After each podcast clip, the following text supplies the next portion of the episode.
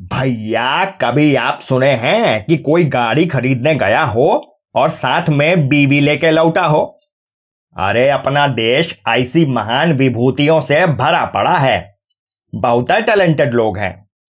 आज की हमारी झक ऐसे ही एक टैलेंटेड सज्जन की है। हाँ तो आज चलिए ग्वालियर। हुआ यूँ कि एक इंस्पेक्टर साहब को चाहिए थी एक कार। तो एक दिन ड्यूटी पे बैठे बैठे ओएलएक्स तक पहुँच गए। एक सेकेंड हैंड आइटन कार पसंद आ गई। बस, साहेब, आओ देखे न ताओ, भन्न से दिए गए पते पर पहुँच गए। दरवाज़ा खुला तो चौंक गए।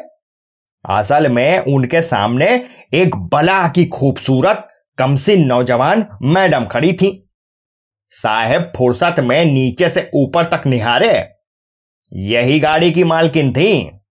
अब गाड़ी वाड़ी का तो पता नहीं, लेकिन साहेब का दिल गाड़ी की मालकिन पे फिदा हो गया।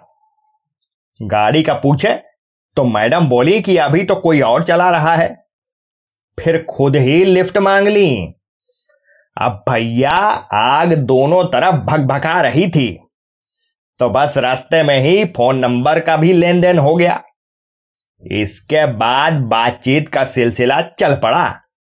मोहब्बत ने राफेल की स्पीड से ऐसी स्पीड पकड़ी ऐसी स्पीड पकड़ी कि महीने भर के अंदर गाड़ी की मालकिन इंस्पेक्टर साहब की मैडम बन बैठी। मंदिर में जाके दोनों बाकायदा शादी कर लिए। वैसे साहेब दिमाग बढ़िया लगाए। जब गाड़ी की मालकिन इनकी हो गई तो गाड़ी भी खुद ब खुद इनकी ही हो गई। शादी के दो साल तो हँसते खेलते गुजर गए। लेकिन इधर कुछ दिनों से मामला गड़बड़ा रहा था। असल में जब जब साहेब मैडम को सरप्राइज़ देने घर अचानक पहुँच जाते, तब तब खुद सरप्राइज़ का शिकार हो जाते। मतलब मैडम घर से गायब मिलती। फिर एक दिन साहेब पछिया लिए। फिर उनको जो शौक लगा है कि अभी तक सदमे में है। असल में इनकी पत्नी पहले से ही शादीशुदा निकली। और इतना ही नहीं, बाकायदा आठ साल के बच्चे की मम्मी भी थी।